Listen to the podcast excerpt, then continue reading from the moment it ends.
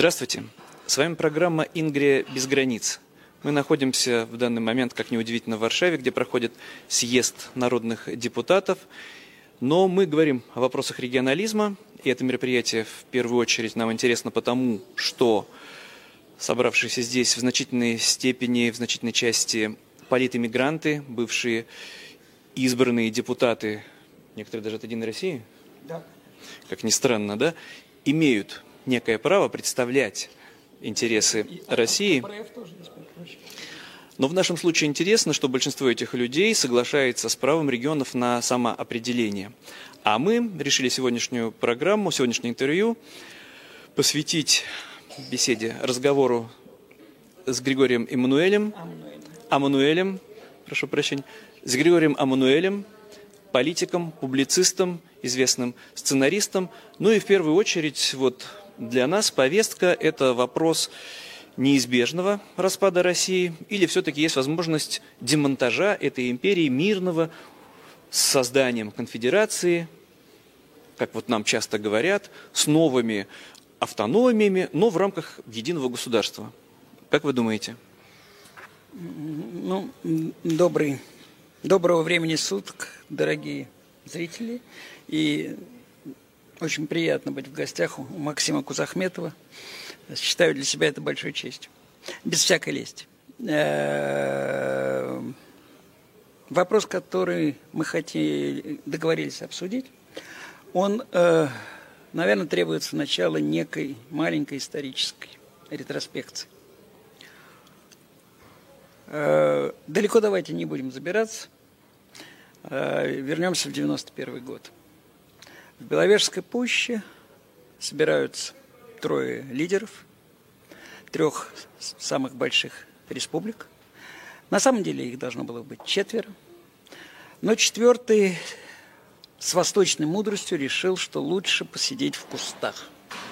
Э, Да, э, соответственно, речь идет о Борисе Ельцине, уже избранном президенте Российской Федерации. Речь идет о Леониде Кравчуке, президенте, первом президенте, соответственно, ставшем Украины. Э, И, соответственно, о Шушкевиче, первым президентом Беларуси.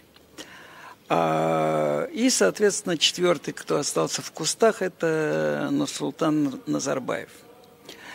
Они договариваются о том, что Советский Союз, который Горбачев как раз намеревался э, соединить новым союзным договором, и была намечена эта э, уже дата и все прочее в августе месяце, что это все, на этом Советский Союз заканчивает свое существование. Советская империя, империя зла, должна прекратить свое существование, а в соответствии с Советской Конституцией э, все республики, которые союзные республики, не автономные, не, э, тем более не э, автономные края и так далее, выходят из состава СССР. Так было записано в Конституции, и это являлось той правовой ступенью, которая давала возможность высшей номенклатуре, потому что все перечисленные нами люди являлись либо членами Политбюро, либо кандидатами членов Политбюро, а в остальных республиках, ну, как минимум, членами Центрального комитета Коммунистической партии Союза и главами, соответственно, советского государства в той или иной ипостаси. А, Можно сказать, что могли бы они так собраться, если бы такой статьи в Конституции не было. Практически. считаю, что могли бы. С моей точки зрения, они могли бы, но я как раз продолжу то, что я хорошо знаю по историческому э, тому, что дальше происходило, что даже если бы они собрались вот именно не имея этой э, правовой базы, то боюсь, что это все закончилось бы э, как минимум куда больше кровью, чем та кровь, которая была пролита в январе месяце. На площадях и улицах Вильнюса, Риги, которая могла пролиться на площадях э, и улицах Таллина, и только благодаря прилету Бориса Николаевича Ельцина и разговору с командующим военным округом это было избеж... Э, удалось этого избежать. И, в принципе, даже косвенно это та кровь, которая продолжает, скажем, до сих пор литься на границе между Азербайджаном и Арменией. А, таким образом, к концу 1991 года Э, э, мы э, получаем реальные 15 новых государств. Где была обговорена в том числе ситуация, что страны разделяются в соответствии с государственными границами реги... республик. советских на тот момент. При этом спорные некоторые вопросы существуют, э, существовали у Российской Федерации и у Эстонии, там не совсем четко была прочерчена граница. У Российской Федерации и Латвии не совсем четко прочерченная граница. Не совсем четко прочерчена граница у Беларуси с Литвой. Ну и, и я уж даже на восток не буду залезать, с вашего позволения, поскольку мы договорились говорить э, о регионах все-таки близких к Венгрии. А, и, в общем, все происходит достаточно мирно ну, при 250 миллионном населении страны, грубо говоря, количество жертв общих не, э, было далеко даже до милли, очень далеко до миллиона.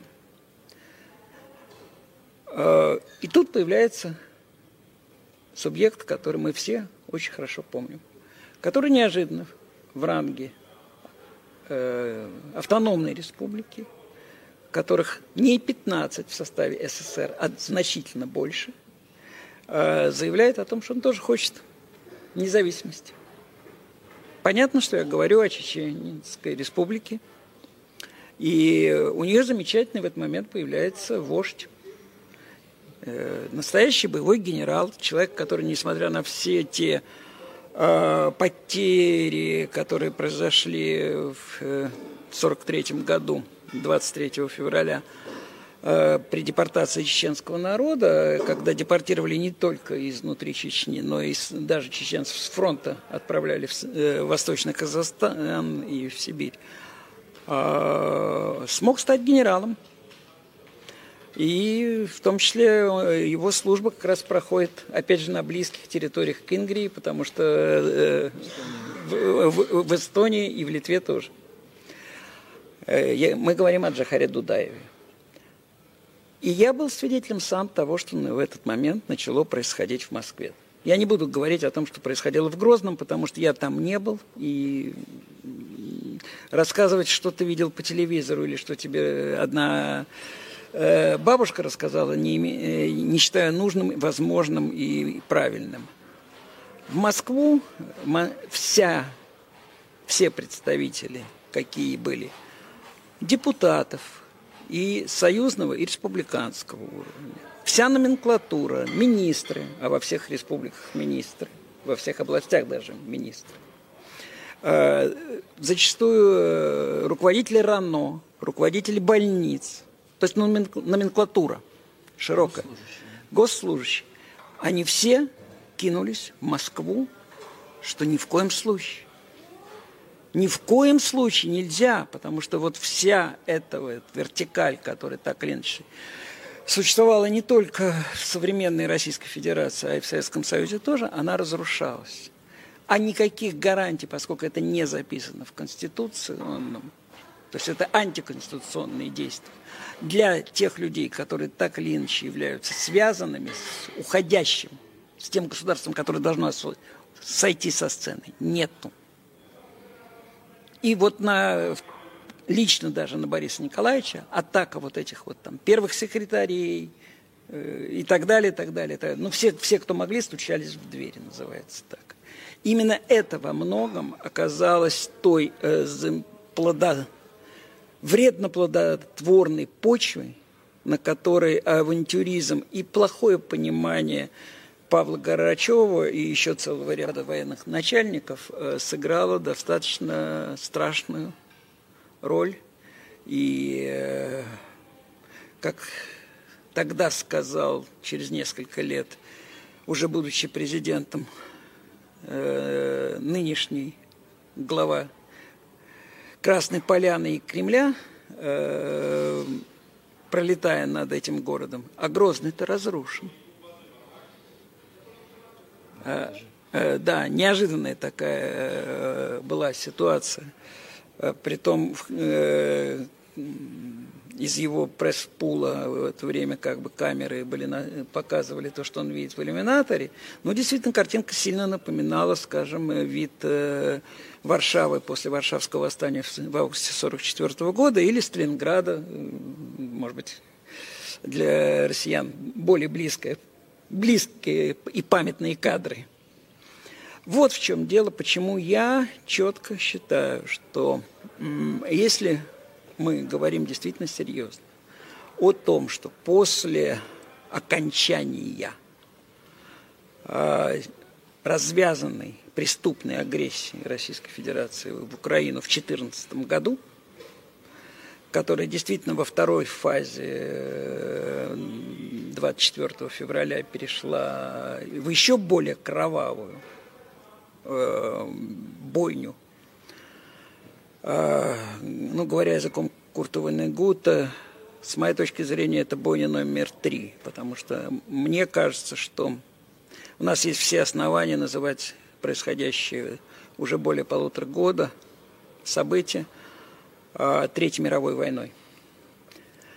А, почему я так говорю? Маленькая реминесценция. Потому что если мы поднимем газеты сентября 1939 года любой страны. Нигде это еще не называется Второй мировой войной. Это называлось тоже региональным конфликтом между польским государством и двумя дружескими государствами, решившими, что Польша уже не должна существовать на мировой карте, соответственно, нацистской Германии, Третьем Рейхе и Советском Союзе.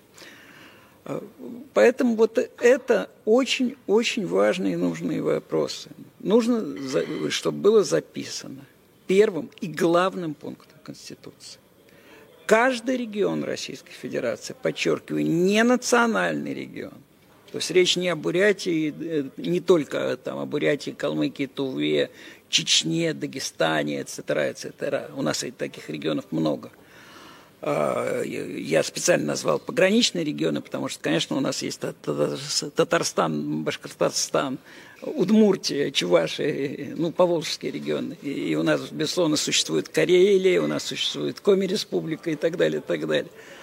Э, что все регионы, вплоть э, пускай это не покажется кому-то страшным, до региона, который называется город-герой Москва, имеет право закрепленное в Конституции страны, безоговорочного при референдуме своих граждан, зарегистрированных в данном регионе, провести референдум, если он такое признает возможным и нужным, выйти из состава российского государства с сохранением границ на 1 января 1992 года.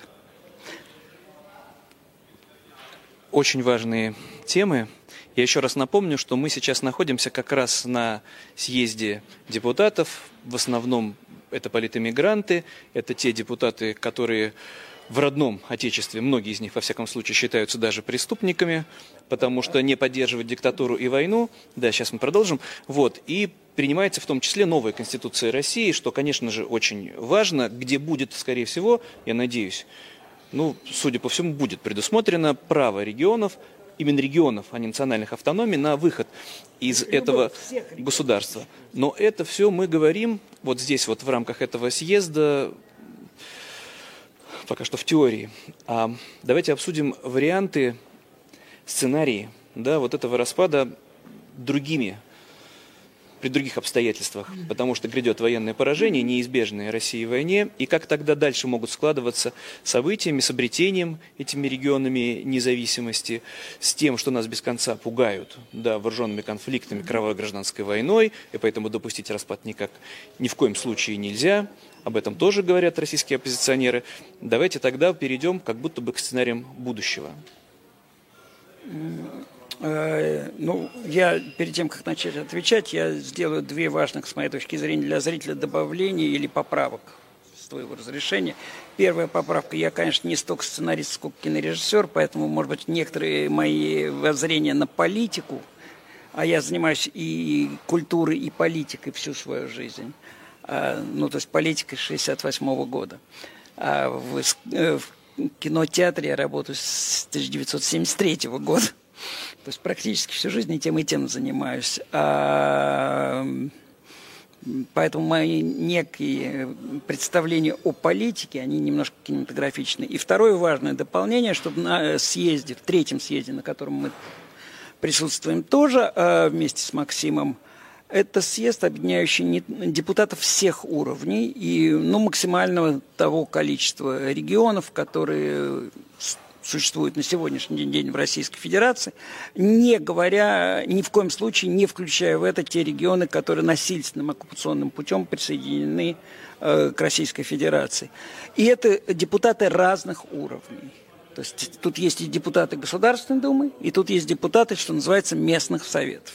Поэтому это очень, с моей точки зрения, это очень важное дополнение. Вот, значит, э, э,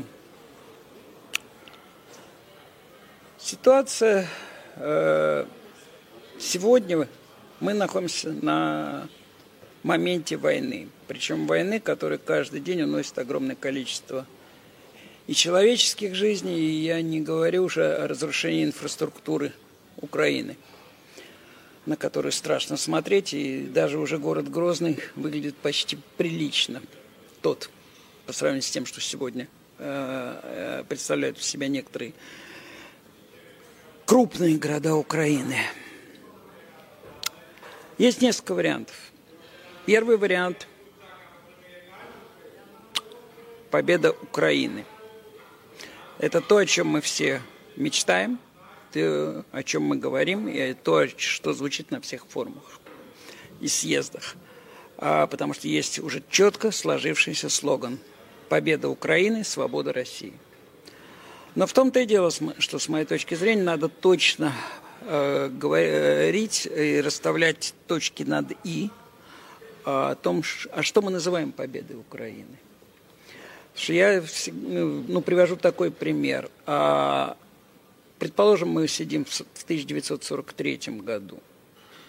Что мы называть должны в тот момент, когда еще непонятно, что будет, ну, не полностью понятно, где он, 45 год, что мы должны считать целью победы Советского Союза над э, Третьим Рейхом?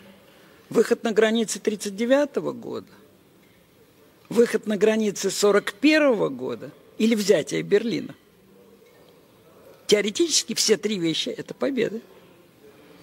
Не э, точно сказав, что мы подразумеваем под словом «победа Украины», с моей точки зрения, мы уже э, даже не расплывчатые, даже не туманны.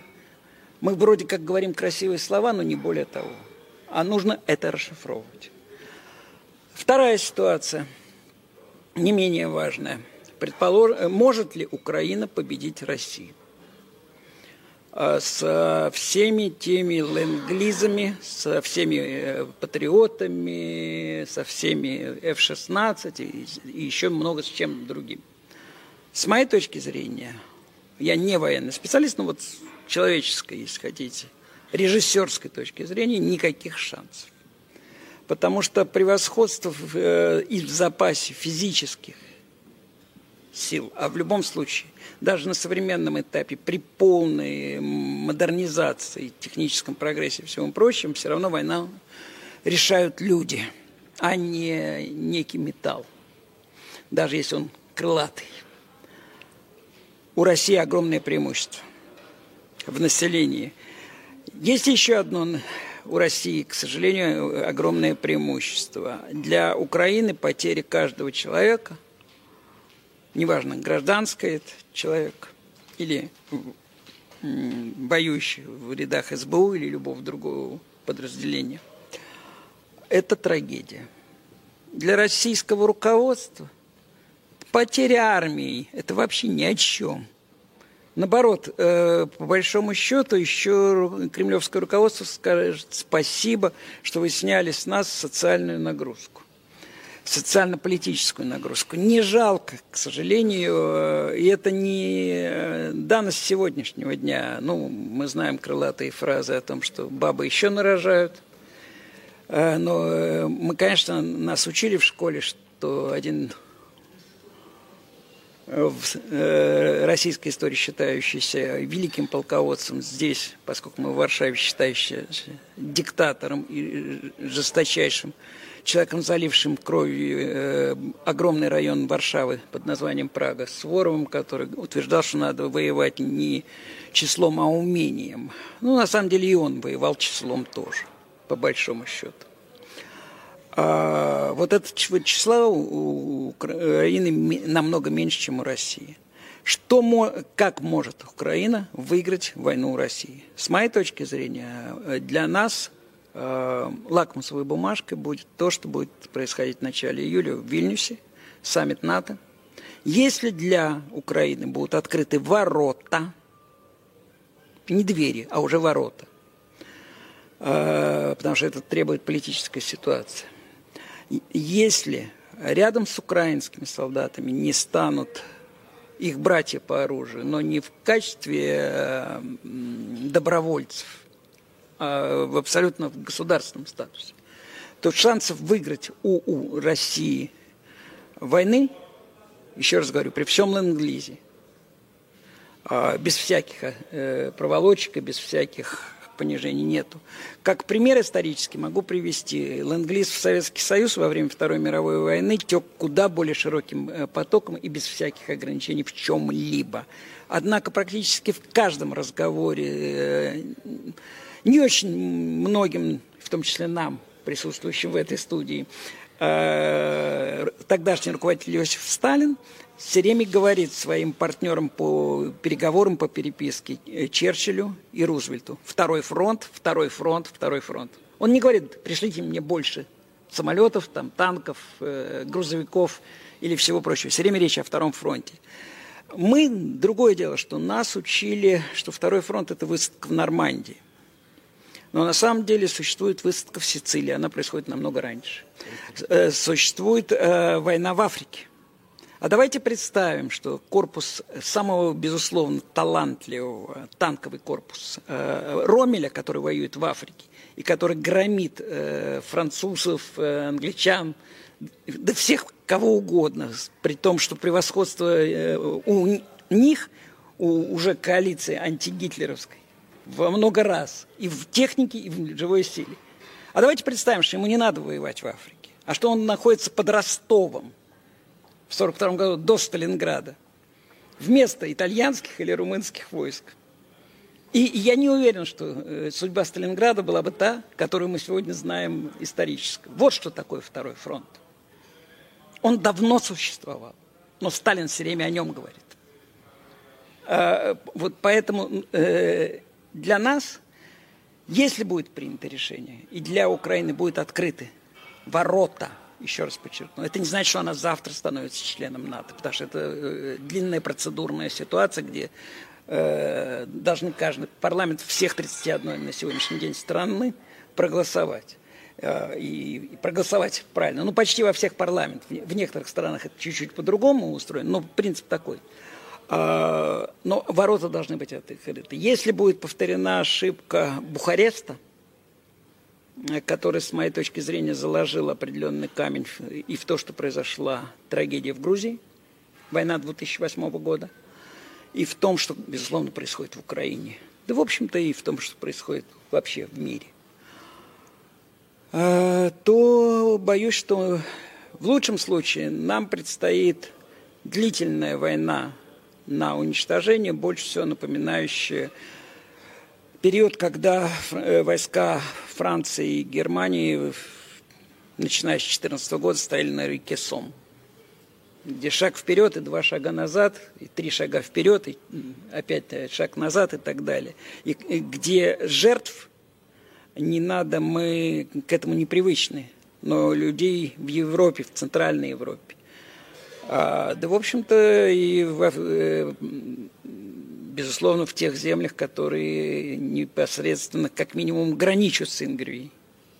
А погибло да больше, чем во Второй мировой войне. Это не надо забывать. Э, э, просто ну, у нас Первая мировая война почти как финская война, почти неизвестная в, теч в течение длительного периода. И до сих пор, в общем, точно мы не можем сказать. Вот то, что, с моей точки зрения, должно быть. То есть мы должны давать точные ответы, а не говорить обтекаемыми формами. И тогда намного проще будет находить точные решения.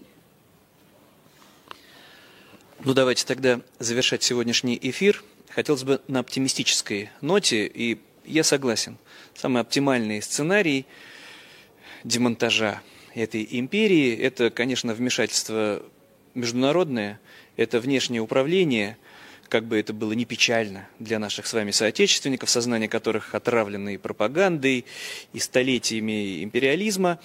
И да, в том числе, чтобы сбылись все эти ужасы пропагандистов в Москве была да, военная база для безопасности. Для безопасности не только Европы, чтобы не возродилась в очередной раз кровавая империя, которая ведет войну с баллистическими ракетами, что безумие. И для, для безопасности россиян, которые могли бы становиться не пушечным мясом для руководителей своей империи, а заниматься тем, чем живет вся Европа. Уровень жизни, благосостояние и экология.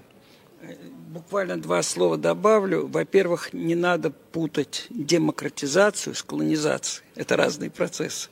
А Западная Германия уж точно не была колонией ни Соединенных Штатов, ни Франции, ни Англии, Западный Берлин, хотя так и утверждала советская пропаганда. А вот положение в ГДР было немножко другое. Конечно, это тоже не была совсем колония, но роль э, группы советских войск в Германии была явно э, решающим аргументом, скажем так, о чем еще говорил даже Лаврентий Берия в 1948 году.